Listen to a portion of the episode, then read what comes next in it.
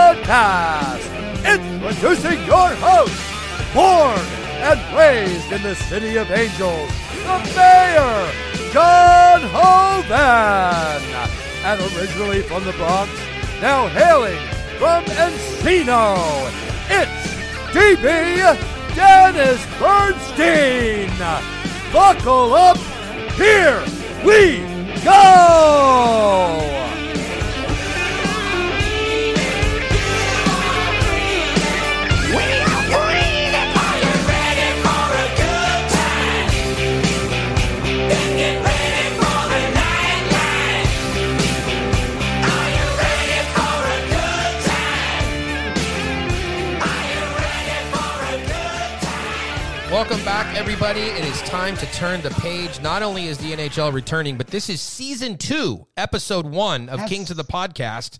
And uh, we're coming to you from the Luc Gagne studios here in Southern California, where it is 80 degrees today on Christmas week. Uh, But enough of the weather and traffic. Dennis, kicking off season two. DB, what's up? I can't wait for January 13th, John. Just can't wait. I think this is going to be a fantastic season playing in the division, eight games against the Sharks, eight games against Vegas, eight games against the Ducks. I think this is going to be a great watch for the fans. I can't wait for it to get rolling. Yeah, it's super exciting, Dennis. It's like Christmas came early uh, with this announcement, and, and there was a lot of talk over the final kind of ten days leading into it. But you know, then you had the doomsday uh, people out there as well saying the season was in jeopardy, which I never bought for a moment. But uh, regardless, it's behind us now. Everything's solidified. Fifty-six games. We'll talk more about that. Uh, we have a fantastic guest today. Uh, Luc Robitaille. I mean, he, the guy doesn't need an introduction, right? But uh, you might be wondering what was the deal with the name of the studios, Dennis? And there's a reason. Okay, I went back and forth. I had like th- three or four players on my my list, and I had to decide who was I going to name the studio after today. And I went with Luc Gagne because look, he's the only other player spelled L U C that has ever been drafted by the LA Kings. And it's kind of a funny deal. Luc Gagne was drafted in the seventh round in 1994. So they hit pay dirt with Luc Robitaille. And I just, I wonder what, what was the uh, conversation was with like with the scouts that day. You're late in the draft in 94 and you see this guy, Luc Gagne on the board and you're like, yeah, we hit pay dirt with Luke. We're going to draft another one. And, the weird thing is he never played an NHL game. Now, normally that disqualifies you, Dennis, because normally I like to pick these obscure Kings players. But I thought I would give a great trivia thing here for, for Kings fans. So if they want to stump their buddies, um, of course, there's Luc Robitaille. So you just ask him, hey, the Kings have drafted two Lukes, Luc Robitaille and one other one that spelled it L U C. Who was it? Only the most diehard Kings fan would know about Luc Gagne, who was drafted back in 1994, because, like I said, he never played for them. He did, interestingly enough, play four years in the OHL uh, for Sudbury, which, of course, is where Quinton Byfield uh, has been playing. So there is that. But and one other point, Dennis. Uh, after his junior hockey career in the OHL, he went on to play one season. I hope you're ready for this. He went on to play one season for the Waco Wizards in the WPHL. Now, I, I have to tell you something. I, I was not familiar with the WPHL. So, what did I do? I texted our good buddy Brian Slagle, who The guy has gone to games Yes. in leagues that I don't even know exist. Like they're not even secondary and, and, and tertiary leagues. These are like really deep oh, leagues. Oh, really? And so I texted him. I said, "Hey, yeah, Slags, do do you, have you ever heard of the WPHL? And did you know about the Waco Wizards?" And I want you to predict what his response was. He owned part of the team. that is that is a fantastic guess because he he did own a lot of different teams. But no, he said that he has some jerseys and some shorts uh, from them, which did not surprise me at all because we've had him on the program before, and he has thousands and thousands. The guy has a house dedicated to just storing his hockey jerseys. I thought for once I was going to trump him, but nope. Waco Wizards. He knew who they were. He has a jersey.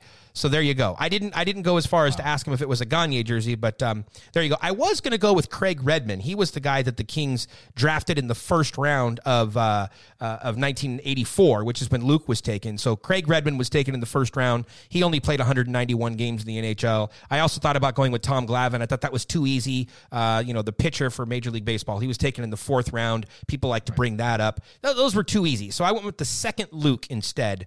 Uh, but hey. Luc Robitaille, drafted in the ninth round by the LA Kings out of the Quebec League. Uh, and he played 1,431 NHL games, won a Stanley Cup, three tours of duty with the Kings. I mean, we could just go on and on. Uh, there was the game we talked about a couple weeks ago, Dennis, against the Atlanta Thrashers. Luke scored a hat trick, became the all time greatest goal scorer in LA Kings history. So there's that. Uh, you want to do numerology real quick? Yeah, it's too quick, man. All right, so numerology. Of course, he wore number 20 in Los Angeles. He didn't always wear number 20. We'll talk to him about that. Uh, there are 11 players, Dennis, in, in history, the history of the LA Kings that have worn number 20. And interestingly enough, there are two players that have worn that number after the first time that Luke wore it. So if you just look up Luke, you go, oh, his career was from 87 to 2006. So nobody has worn number 20 since 1987. And that's not true because, like I said, Luke left and he came back, right? He played with a number of different teams and he had three stops here in Los Angeles.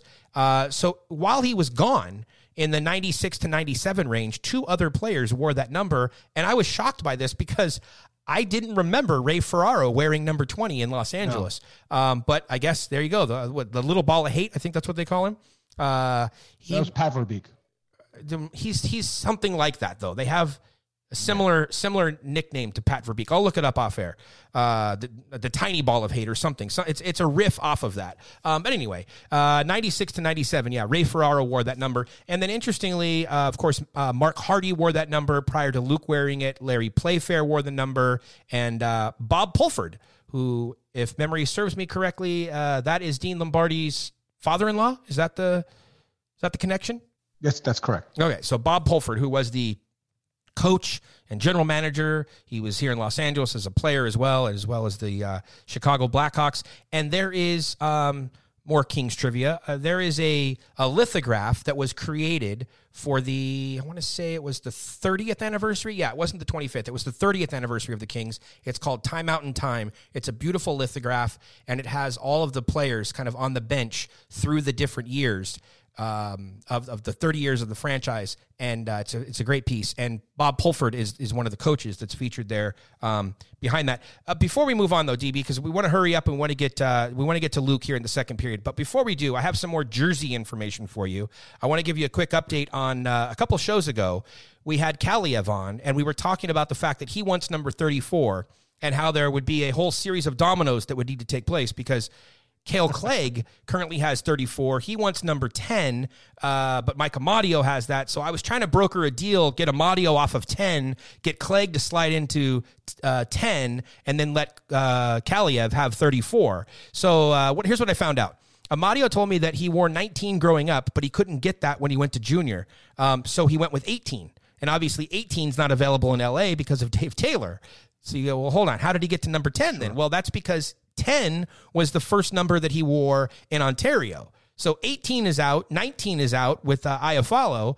Uh, so now the dominoes continue. So now I need to get a hold of Iafallo. I need to get him off of 19, uh, which frees that up for Amadio, which frees up 10 for Clague so that 34 can be available for Kaliyev. And uh, as it, if you're not confused already, here's one more thing for you, DB. I just tweeted this out yesterday. The uh, the numbers were assigned for the LA Kings prospects with Team USA, and yes. Kaliyev is wearing uh, Turcotte's wearing 15, so he's happy. But Kaliev is wearing number 28. Uh, so he's not happy, of course. Uh, I don't know that officially. I'm assuming he's not happy because he wants to wear 34. It's, it, as he told us, he doesn't even have a backup number. It, it's 34 nothing. He's he's all in on 34. So I guess if you ever go to Vegas with him and play roulette, you know he's just 34. It's it. He's just going to put all his chips on 34. He doesn't even have a backup number.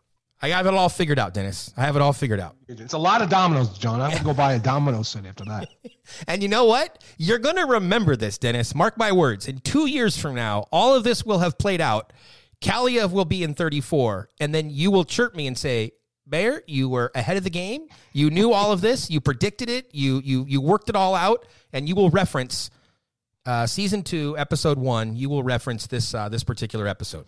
No, you're great at archiving things, John. And you pull stuff out from Mayor's Manor from 2012 that I just I don't know how you do it, man. It's, This is it's the magic last to be minute of play in the period. Well, if somebody has a question two years from now about numbers, I'm going to hit them with a link back to this program. Um, look, uh, less of us, more of the guests. That's our motto here. Um, let's bring in Luc Robitaille. He, uh, he really doesn't need an introduction. He's a Hall of Famer. Hell, Dennis, he has a statue outside of Staples Center. That should tell you everything you need to know about who he is. And we look forward to talking with Lucky Luke, number 20, on the other side of the break. He'll be with us after this brief intermission. This week at Macy's, get great deals on fashion and home essentials. Update your wardrobe with 20% off new spring shoes and sneakers, and 20 to 50% off fresh looks for him and her. Plus, transform your space with Lux Hotel Collection bedding now 40% off. And Macy's Star Rewards members can earn on every purchase except gift cards, services, and fees. More at Macy's.com slash star rewards. Savings off sale and clearance prices, exclusions apply.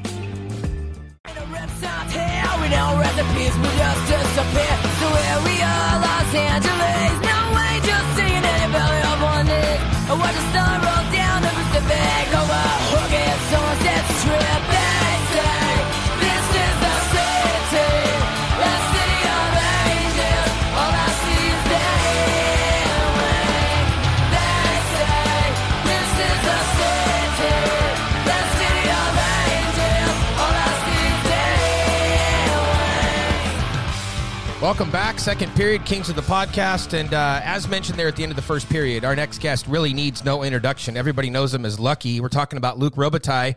Luke, welcome to the program. What's up, boys? How are you? Well, we're doing fine. Um, I guess right off the hop, what's taking you so long to get onto the show? I, like I told you last time, you've never invited me, so that's why. It's it, well, You yeah, can only go somewhere when you get invited. true. You can't just barge in. Oh, it was an oversight on our part. Okay. Yes, it was. Uh, I worked to immediately correct that once you once you brought that to my attention. Um, hey, look, uh, I don't know if you remember this or not, but right before you went into the Hall of Fame, you came on Mayor's Manor, and we did a whole thing called "20 Questions with Number 20." So today, in the second period, we're just going to do 20 minutes with 20, and it'll be a new take on things. All right, good deal. I can live with that. Yeah. Uh, look, there's a lot of hockey, obviously, to talk about now. Things are exciting, but um, right off the hop, though, most important question: How's the wife? How are the kids? You know, it's been a rough 2020. Is everybody doing okay?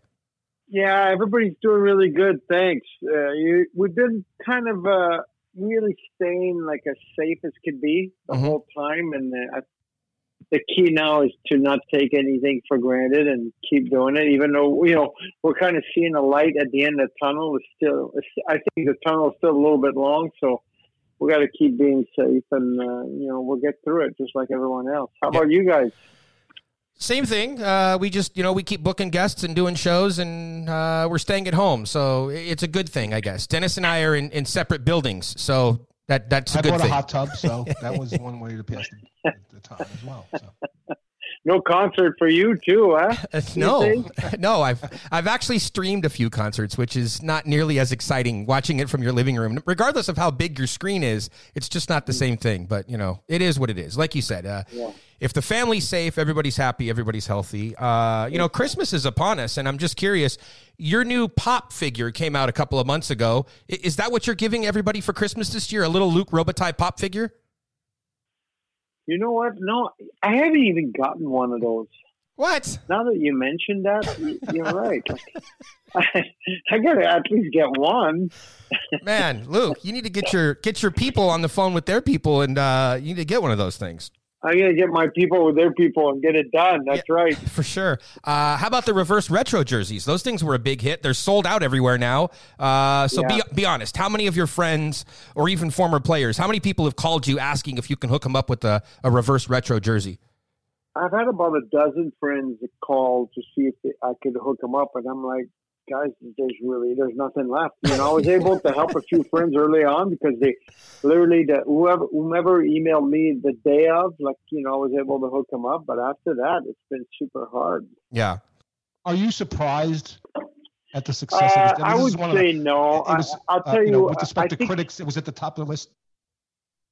Uh, well, I, we didn't know where we would be on on the list, but knowing our fans I'm not surprised that uh, our fans liked it. You know, they love the logo, and we always hear that our fans want to see some of these colors back. And when Adidas came up with it, uh, you know, Kelly Cheeseman and and uh, not as much myself, but some of the guys, we, they worked really hard on making sure it's something that. Uh, you know, like the, the hardcore fans of the LA Kings would enjoy, and we thought that one they would really like it. Well, it's been and, and at the same time, our players.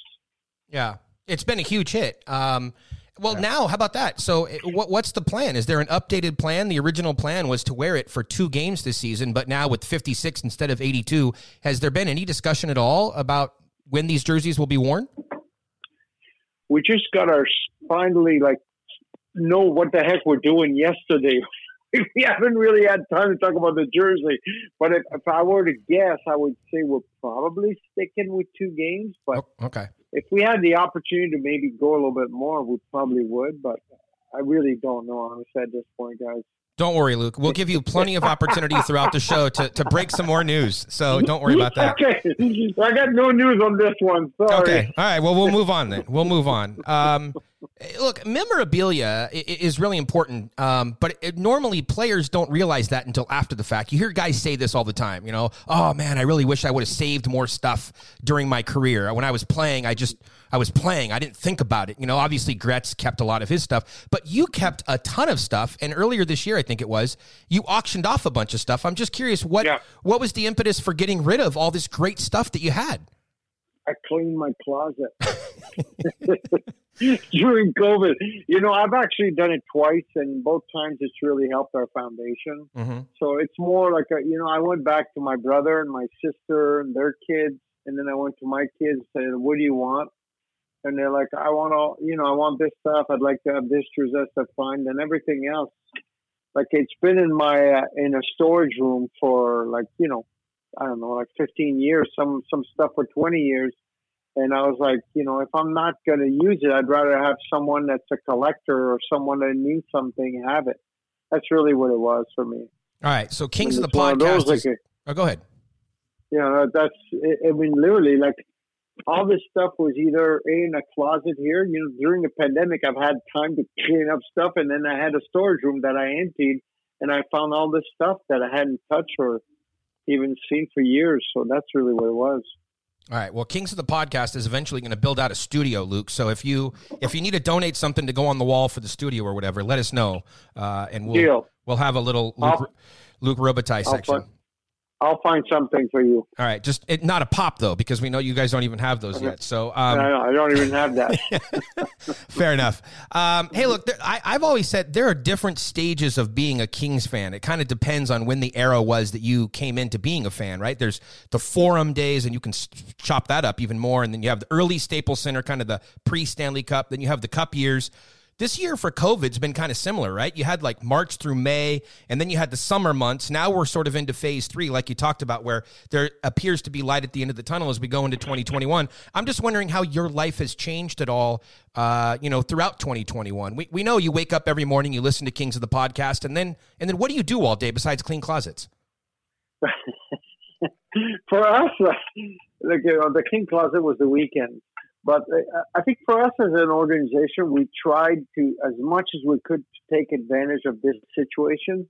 So, you know, we've always talked about, like, uh, you know, we got to develop the, the, the, young guys coming in. We really got to give them a chance. So, we've worked a tremendous amount of time over the summer with them, whether it was like, uh, you know, even with Zoom and so forth. And then, uh, and then re realigning even the entire uh, organization internally. Mhm. Uh, you know, just just going. You know, sometimes during the season and and then the off season happened.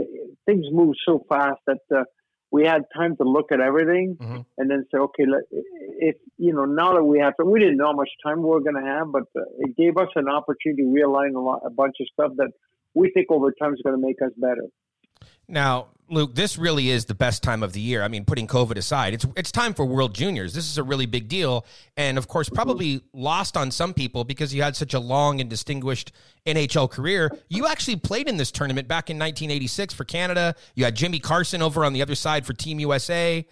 I think U.S. beat Canada. I'm just teasing, Luke. I, I don't need you to correct me. I know Canada beat the U.S. in the round robin. Uh, Yeah. Canada won silver. USA won bronze that year, and that was at a time when USA wasn't winning a lot at the World Juniors. Here's my question, though: Do you remember what jersey number you wore? Because you didn't wear your famous number 20. Yeah, I was 15 because that's where I wore my whole, uh, not my whole career before, but I wore it for maybe like five or six years in a row. I had number 15, so they gave me that number. I mean, that tournament changed my career for sure for me. In what way? It was, uh, well, you know, like I was lucky. So it's like give you a quick story on this one. So in the summer before, the year before, I had led my team in scoring, and you know, I was a ninth round pick, so I had like 150 points, but they didn't even invite me for the summer camp. And then the day before the camp started, they had remember Stéphane Richer that played for Montreal. Of course. So he was invited to the camp, but he he knew he was going to get make Montreal's team, so he didn't want to go to camp. So apparently he had a shoulder surgery at the last minute. So my coach Pat Burns at the time called me and he said, "Are you in shape?" This was like towards the end of July, and I go, I go, "Yeah." He said, "Well, if you want, you got a spot to go to Team Canada's summer camp." So I'm like, "Freaking right, I'm going to go." So I, I literally got on a plane the next day. I think it was my second time in my life on a plane, and I had to go to Belleville. I think I landed in Toronto. I can't remember how I went. And it was it was the, the camp was seven days, and we had seven scrimmages in a row. And I was literally the 40th guy invited. It was two teams of 20. Wendel Clark was there, Shayne Corson. There was a lot of great players. And after the seven scrimmages, I led all the whole scrimmage, all the Team Canada in scoring. So they kind of had to re-invite me at Christmas. Wow. But but the the funny thing about it is when I when I came to Christmas and it was all the guys there. It's like today, most guys were first round or second round pick. The, the the day before the last cut, I'll never forget. I had a meeting with our coach Terry Simpson. I'm looking in a room. This is pre-COVID, obviously. We're all sitting there with two left wingers, two centers, two right wingers, and about four defensemen. Okay, and I get in the room and I, and and the camp was about a week, and I had like sprained my ankle before camp, so I was struggling all week.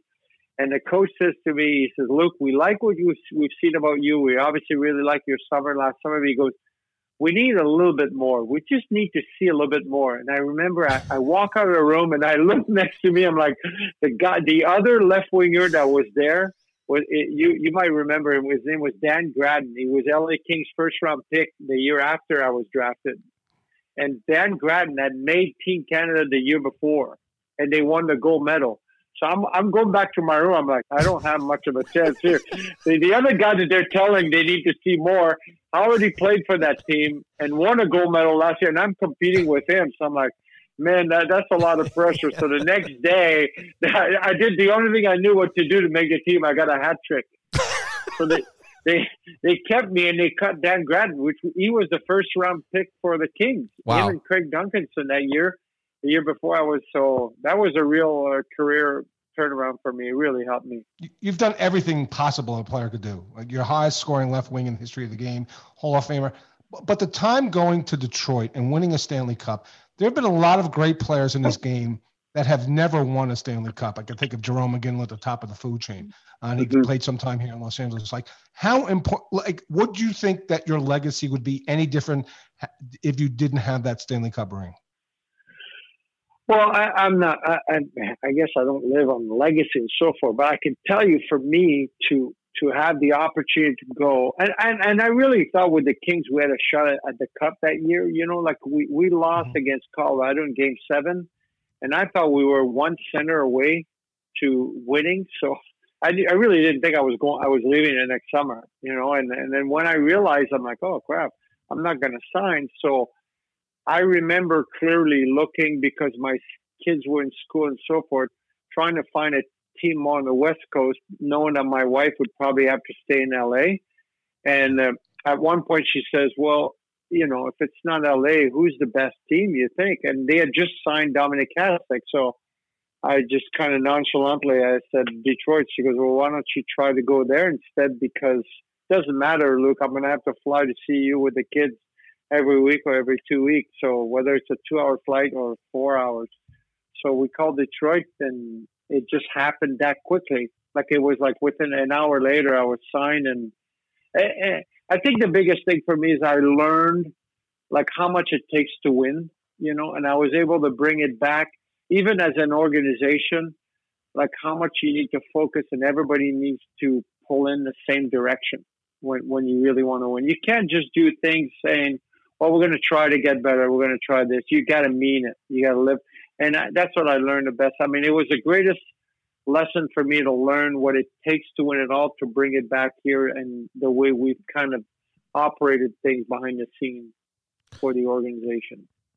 Luke, sticking to the past a little bit before we get to the the current and even the future of the LA Kings. Um, a couple people I want to ask you about. First would be soon after uh, Dave Taylor won the cup with St. Louis. How how how long was it before you reached out to him and, and congratulated him?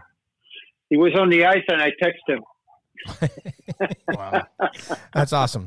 Uh, yeah, I, I was so very happy for him. I mean, he, Dave's been around forever. He's he's a great person. He's a great hockey person, and you know, I was very happy for him.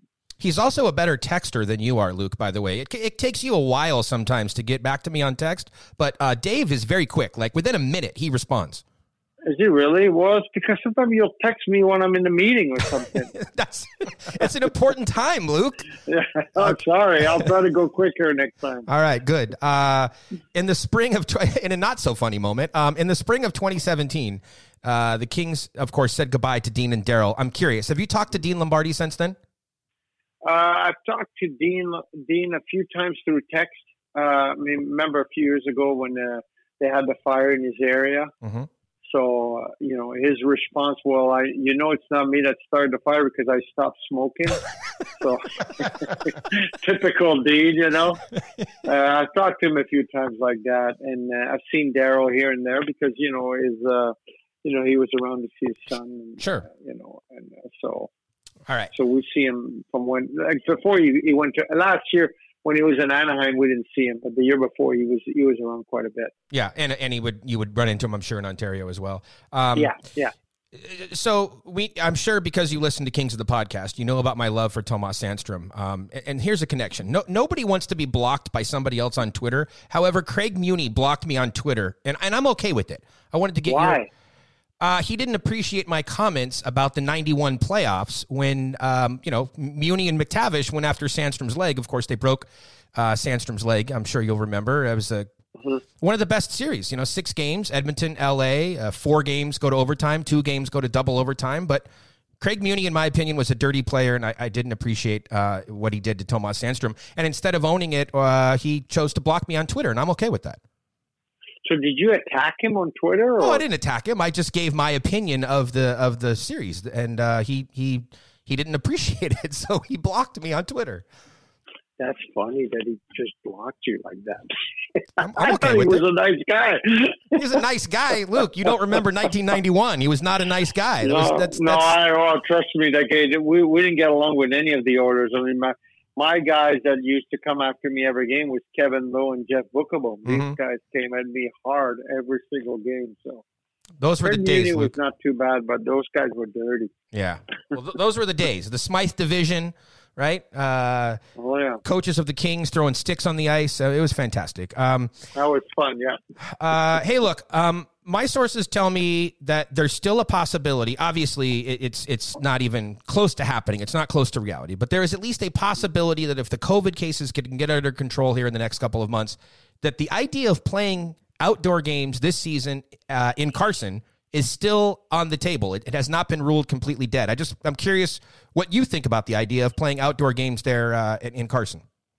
Well, we you know, obviously for us, we'd love to have fans in the stands. So, if, as an example, if we if if by that time we're not able to have fans inside Staples Center, it's certainly something we'd look at. We've talked with the league. I mean, there's there's a lot you know behind it too with the league. They want to make sure they don't dilute the outdoor kind of uh, right experience. But at the same time, if you have an opportunity to bring eight, eight, ten thousand fans and to show a game, it's certainly something we're looking at. But you know, I think it's pretty far away. I mean, yeah. even now you look at the amount of cases we have, but but you're right. Eh, we're not closing the door on it, but you know, there's still a lot of. The first guy we got to convince is Gary Bettman, mm-hmm. and, then, and then after that, we got to make sure it makes sense, you know, and it, and it's safe and everything is done right. But it's certainly, you know, it's not just something we've thought about, something we're looking at it and if there was a chance to, you know, have our fans to have the opportunity to see the last whatever, whether it's ten or fifteen games and be outdoor, it could be a great experience. It could be a lot of fun. Look, I sent 87 text messages to Bettman telling him to make sure the season started after January 8th so that we could the whole hockey world could pay attention to the World Juniors. So just text him a bunch of times when the time is right, and and I'm sure you'll convince him. It won't be a problem. Um, okay, all right. No, no, I'll let you do it. Okay, I'll do it. I'll do it for you. That's okay, fine. Um, now, look, obviously, I'm not talking about this year, maybe even not even the year after, but at one point, like 10 years ago, you had told me about the idea of playing an outdoor game on the beach. That was something you wanted to do long before the game at Dodger Stadium ever took place. Yeah. And I'm just curious, do you still uh, have that idea in the back of your head at some point? Maybe a Kings Ducks yeah. game on the beach? It, it, could be a great visual. It certainly would be very special. I think the one thing that uh, we got to be careful is like if it's windy and a bunch of sand ends up on the ice, it's mm. a big, it could be a problem. Mm-hmm. But it's definitely something we've entertained and we've discussed between us and the Ducks. Actually, uh, it was probably two, three years ago.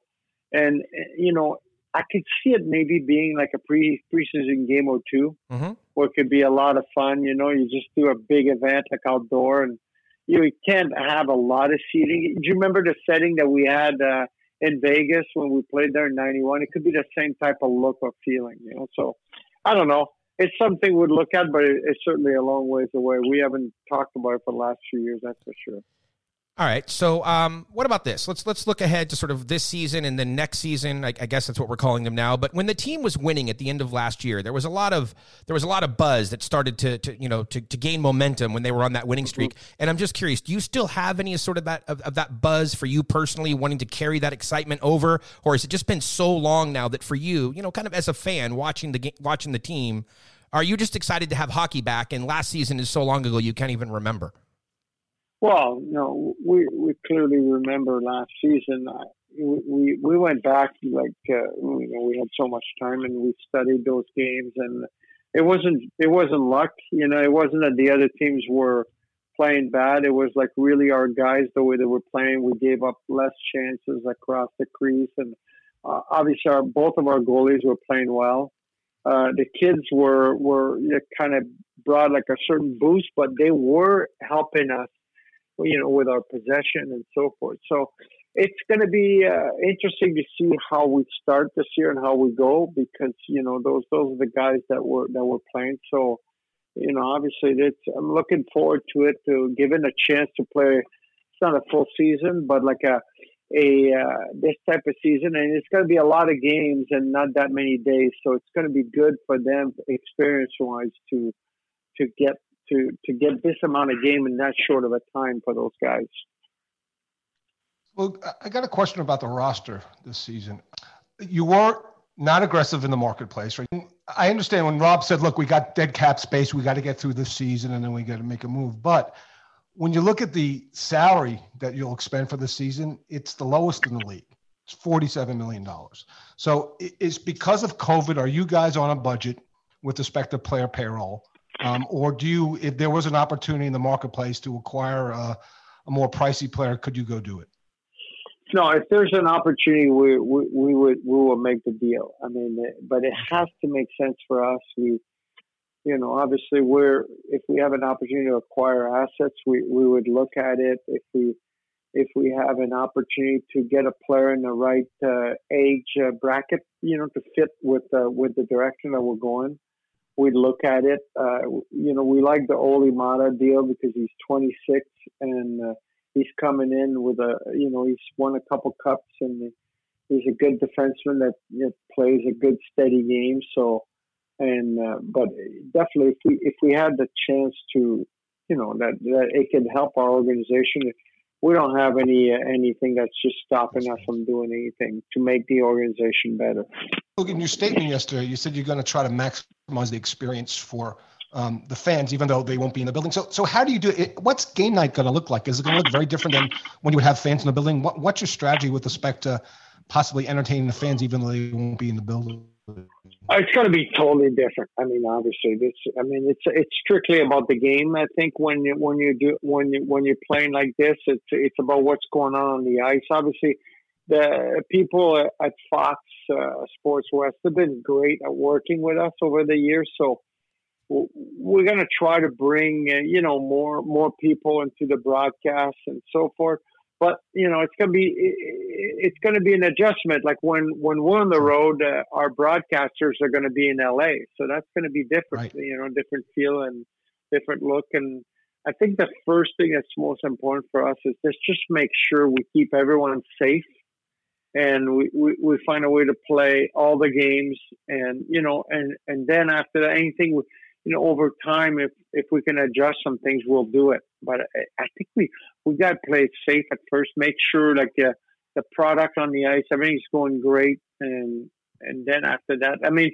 we can't have anybody in the building. I mean, it's like, you know, we we we're going over the protocol with the NBA, and then what we're gonna have. I mean, he, even uh, you know your GM sitting in a suite, you, you, can't have anybody next to him. You know, you got to be six eight feet away, and and so we're like, well, we're going to take maybe four or five suites and just have a couple guys in each suite. Watch the game. It's going to be totally different. Now, Luc, uh, as we approach the, the end of the time uh, here on the show, first of all, thank you so much for your time and, and jumping on and, and, reminiscing with us and looking forward. We appreciate it. This is kind of like your last opportunity to break some news here. So we have Todd McLellan coming on the show tomorrow. We'll ask all of our roster questions uh, of him tomorrow. Mm-hmm. On the business side, in addition to the NHL returning on January 13th, one of the other sub stories is the fact that you can now put sponsor uh, uh, advertising on the helmets of the players. And so that's right.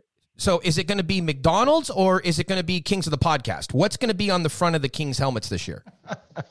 Hmm, I didn't think about. Well, that's a good proposition. We're going to have to talk about it Off, offline. Off-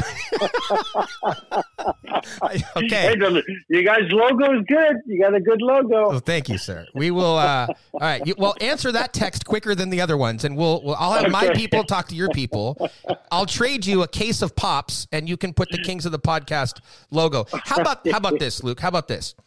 Uh, let's make some sort of a deal. If the team goes on like a, a, a five game winning streak, then uh-huh. in practice you put Kings of the Podcast on on a helmet. No, not at practice. How about for like a pregame, and then we could here you go. We could auction the helmets off for Echoes of Hope. See, it could be a it could be a money raising thing.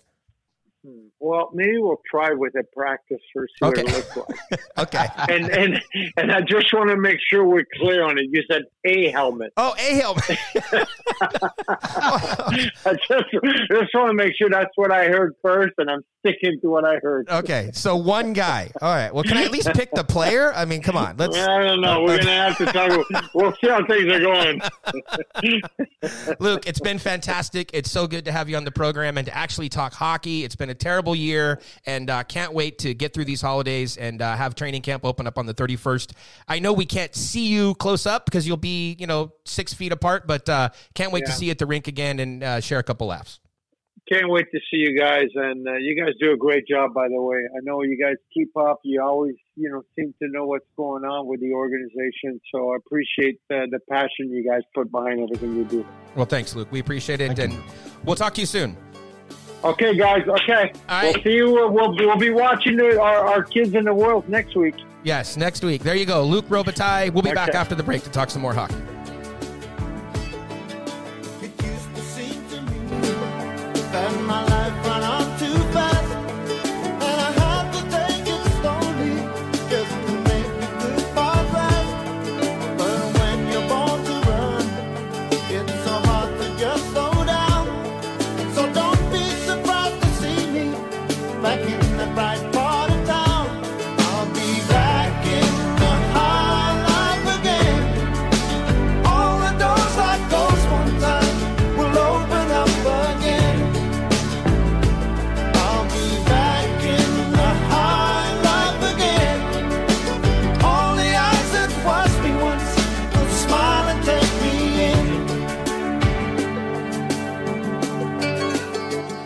Welcome back to the third period of Kings of the Podcast with DB and the Mayor. All right, third period. Welcome back, Kings of the Podcast. And, you know, Dennis, this is our first episode of the new season here. And, uh, Yes. you know, Luc Robitaille, not, not a bad guest to book for episode one of season two. John, the only way we go higher on the food chain is what uh, Dan Beckerman or uh, Phil Anschutz. So yeah, that's a way to start it. Well, Mr. A is not returning my text at the time, so uh, we'll we'll try to get him on throughout season two. We have a couple of other surprises lined up, but uh, before we get to that, though, just you know, as we always like to do in the third period, uh, Dennis, quick thoughts, recapping just sort of what we heard there from Luc. What were what were some of your takeaways? I think he was transparent. He, he has look. The guy has so many memories and so many stories. He's a legendary player in this league. So it's great to hear us uh, to let us um, head hair down and uh, just convey some of those stories about you know playing on the team and you know with respect to Sandstrom and Muni was great. But I just think and he was transparent. And look, I put a tough question to him, and he was really transparent about you know the you know the ability to you know add to assets if, if it comes to that if they think it's the right move. It, that's uh, that's good to think good to hear but I, I really appreciate his transparency because he was honest and open with all the questions that we threw at him. Yeah, and he also hit that point, DB, that we've talked about so many times, which is the age of that player. So it's not about attracting the biggest name that's available. Yeah, yeah. Uh, it, it's about attracting the right player, and they're really specific on what they're looking at in the age distribution. They have the veterans on the team with you know Kopi and Brownie and so on, and then they have the younger players. Obviously, they're looking to add a couple of more guys in that 26 to 28 range, and that age bracket is what they'll be looking for in the summer of 2021 or even at the trade deadline not this season but the following season as they try to you know take the next step. Right now they're trying to take the next step but then if you want to call it step 2 right after this step that they're trying to take right now that's the age bracket and he uh, he hit right on it there in his comments. Yeah no absolutely and you know you're talking about the president of the team. We, we appreciate the transparency Yeah. Um, I, I did love the World Junior story. And you know what's so funny? It's like you said, he's been around for so long. I, I, at points, I feel like I've heard every Luc Robitaille story, whether it's Right. from Luke himself or, you know, from players that have played with them. Uh, I, I hadn't heard that story before. So that was a, a great story about, about World Juniors.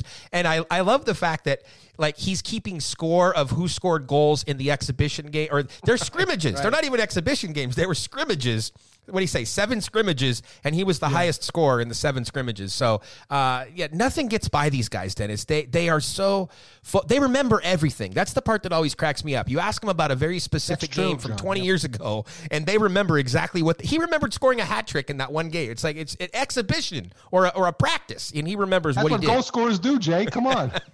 It's fantastic. It really, it truly is uh, fantastic. Looking forward to it. Um, it- This whole season is going to be uh, an interesting one, Dennis, just because, like he said, even the small details, like the GM has to sit separate from everybody else, right? Because of social distancing. So everything is going to be different about it. It'll be different from the way the media covers the game. It'll be different from the way that uh, the game is presented on TV, like you were asking about for the fans at home. It'll be different for the way that fans interact. Um, but you know what? All of that is okay, right? It's change is okay. Change it's good. Let's embrace it. And at the same time, you know what? These difficult times, Dennis, uh, they always bring some sort of innovative change. So I think I think that what excites me is there's going to be something that's going to come out of this. And maybe it's in the in the television production side. I don't know. But there will be something that will come out of this that will be a good thing, a nice innovation, and it's going to carry over into future seasons and it's something that would have probably never been invented or never thought of because it, it wasn't it wasn't needed, right? Everybody just keeps on the same hamster wheel, but there are unique things that will that will come out of this, and it'll be interesting to see what carries over uh, onto the other side in future seasons.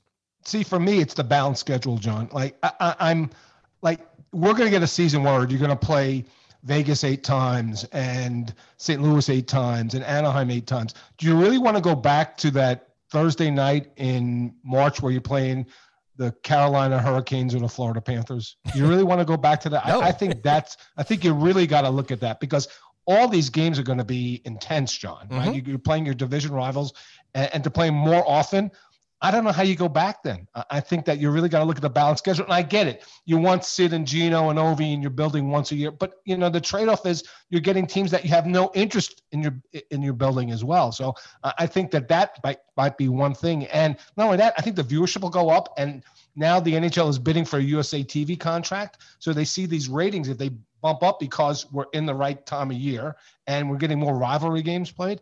I really think they should really look at that balance schedule because I, I think it does a disservice to all fans, not just LA fans. Well, you know, I'm sure there will be a segment of the fan base that won't like this, but a number of years ago, I mean, it might even be 20 plus years ago now, but if I remember correctly, there was a time when they were changing the schedule around and you played every team in the Eastern Conference. However, it was split. Half the teams were at home and half the teams were on the road. And then the following year, so you would Every only other get year you saw teams. yeah, you would get Right. you would get the Capitals in LA every other year, and people didn't like that for the reasons that you mentioned. They're like, "Hey, this is you know I wanted to see Ovi."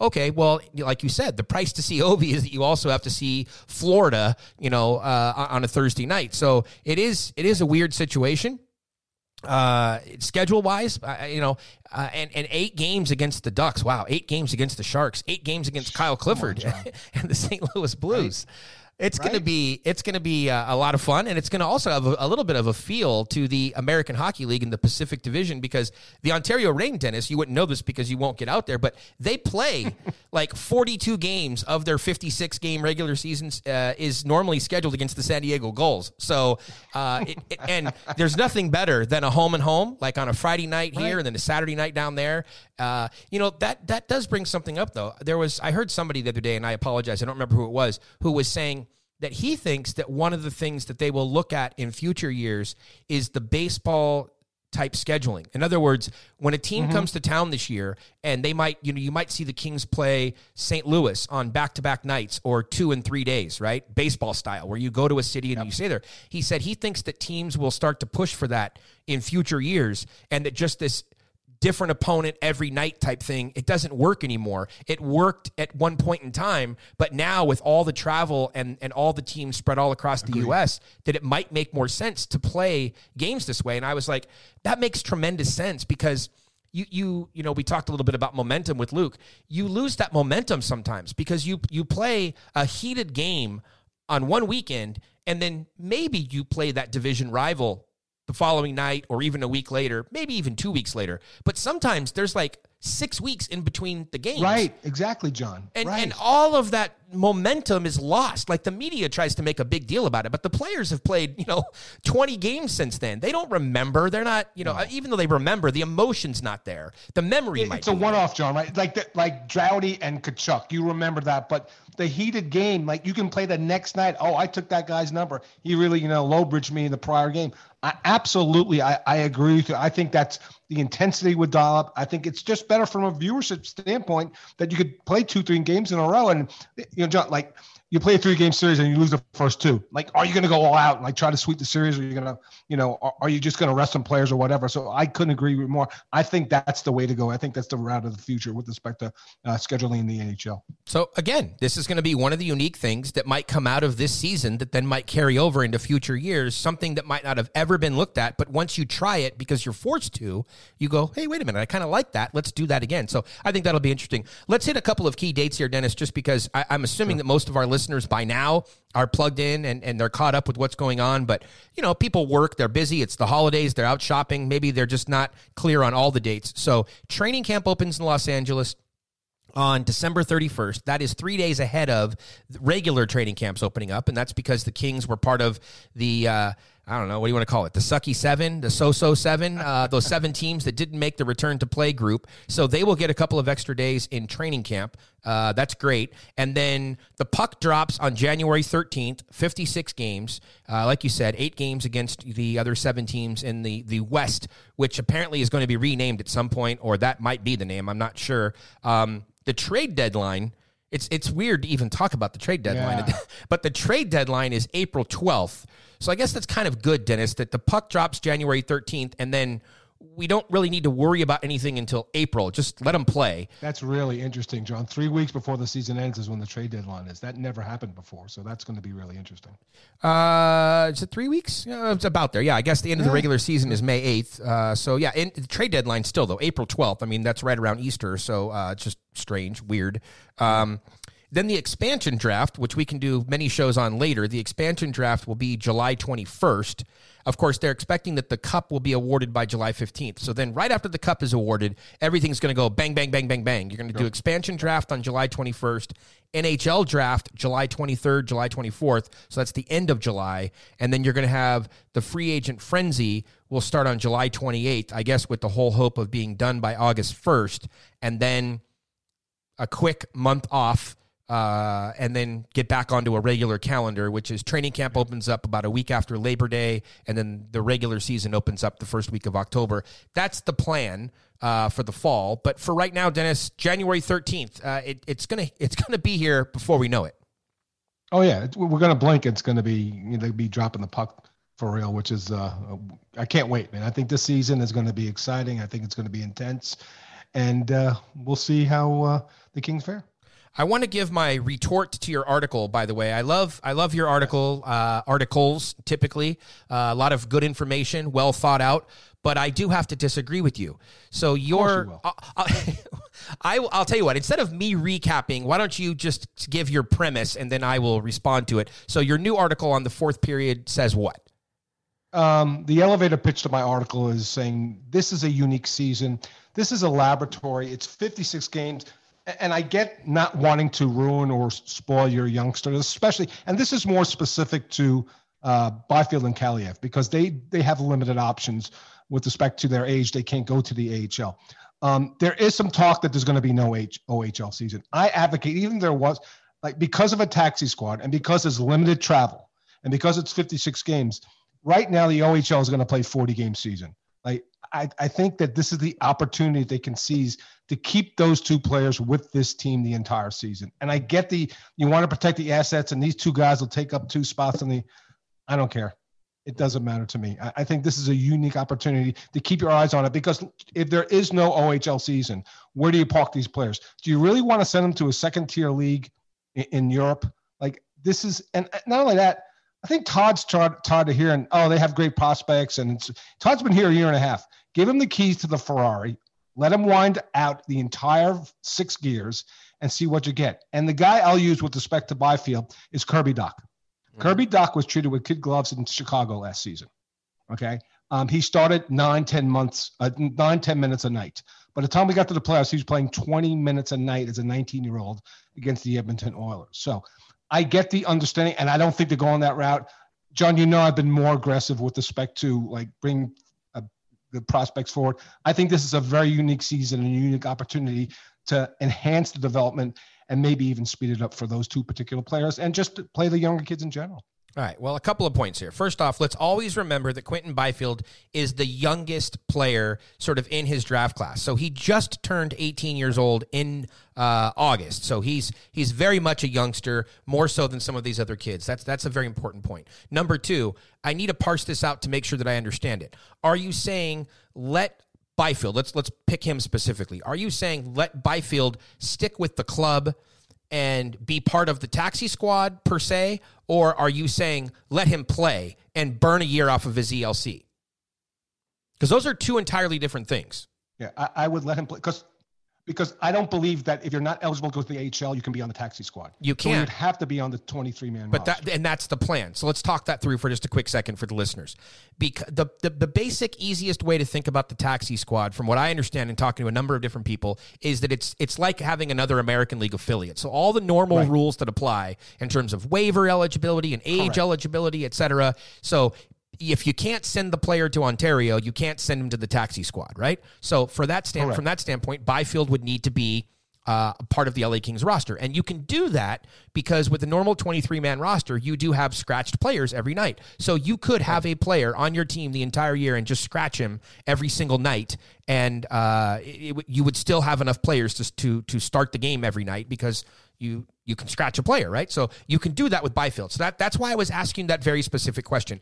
Technically, he would be on the NHL roster. He wouldn't be on the taxi squad. That's technically right. However, there's two different scenarios. Seven games is the key.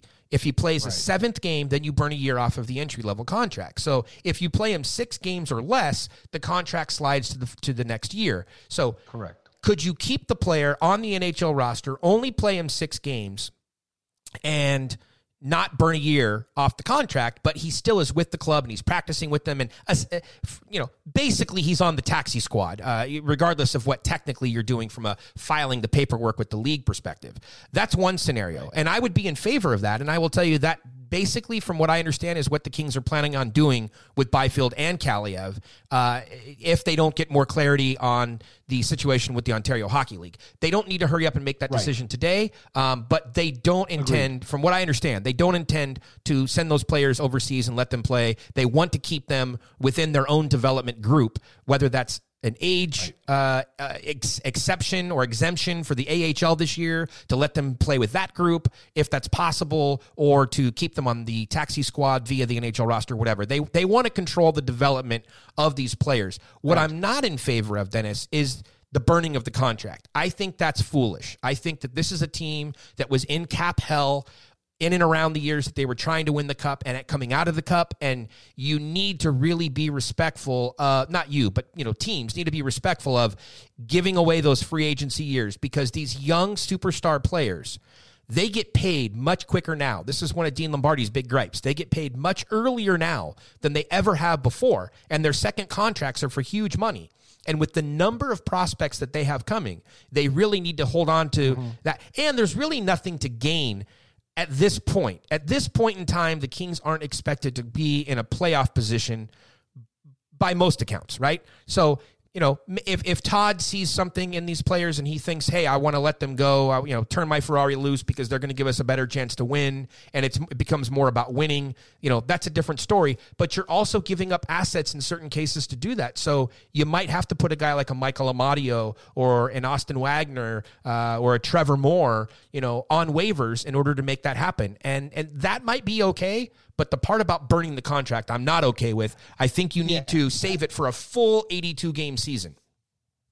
I, I, I disagree. You know, the consequence of burning that year comes up three years from now or four years from now. And most of these players, maybe they get paid. Look, if, if Quinton Byfield in year four is a superstar and needs to get paid like M- Mitchell Marner or Mathew Barzal, you sign for that today. So to me, that's very little consequence. With respect to losing assets, there's 72 free agents right now. Like if they lost a winger, they could sign Justin Abdelkader to 700 grand deal and have another forward. They could bring back Trevor Lewis. So the, the, the risk of the assets with respect to the players you named, wouldn't care. I Doesn't agree with to you. me. So, to, I, I, so that's why I said I'm fine with that.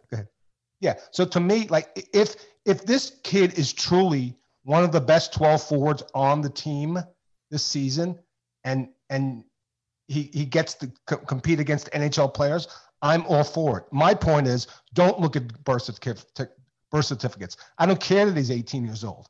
Like the, the Blackhawks didn't care that Kirby Dach was 19 years old. He was the third overall pick, and now he's a star player. He's going to be a star, and this kid's going to be a star too. If he's good enough to play, play him.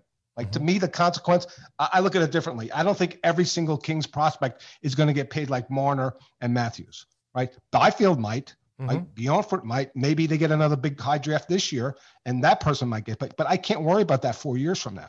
Like I'm worried about today, and I agree with you. I think we're on the same page with respect to the development, John. Like to be with this team in a shortened season, and if he does play, you're not going cross country, you're not going on these long road trips, uh, and he gets competition. And not only that, John, the fact that McDavid and Draisaitl and all these other big time centers are out of the, in in the Canadian division. I think you can you can pick your spots with him. Like he could, I think he can compete against Arizona centers or Anaheim centers and hold his own. Sure. Maybe not as the second line center, Sure. but maybe as a third line center. So th- there's my, my point was is that like this is a unique opportunity to keep this kid here and Kelly do and and develop under the, the eyes of the organization. And I think it's really going to benefit. And so hopefully they'll seize that opportunity because I think we're on the same page with respect to how they want to play this season with those kids. Yeah, I I do believe that they're going to figure it out and find a way to keep these two players, and it is because of the unique situation. Right. Because the plan, wa- yeah, Jim. all yeah, summer long. season. Yeah, yeah, the plan was to let them go back to the Ontario League. That was the plan all along. Uh, but Right. that that plan might change, and it might be time to pivot now. All right, DB, another fantastic episode. Can't wait. We'll be back at it tomorrow. This is the uh, the first of three episodes to kick off season two. We'll be back tomorrow with Todd McLellan. Until then, everybody, have a great day, and we look forward to talking to you soon.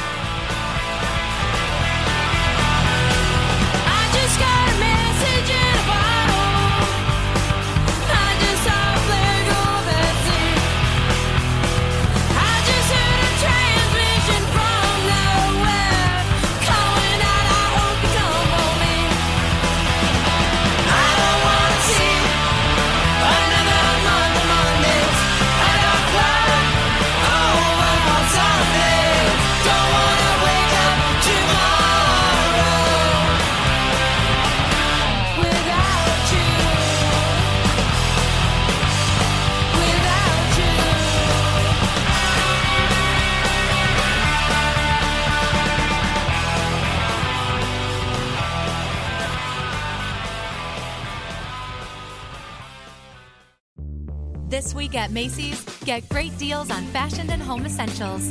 Update your wardrobe with 20% off new spring shoes and sneakers, and 20 to 50% off fresh looks for him and her. Plus, transform your space with Lux Hotel Collection bedding now 40% off. And Macy's Star Rewards members can earn on every purchase except gift cards, services, and fees. More at Macy's.com slash star rewards. Savings off sale and clearance prices, exclusions apply.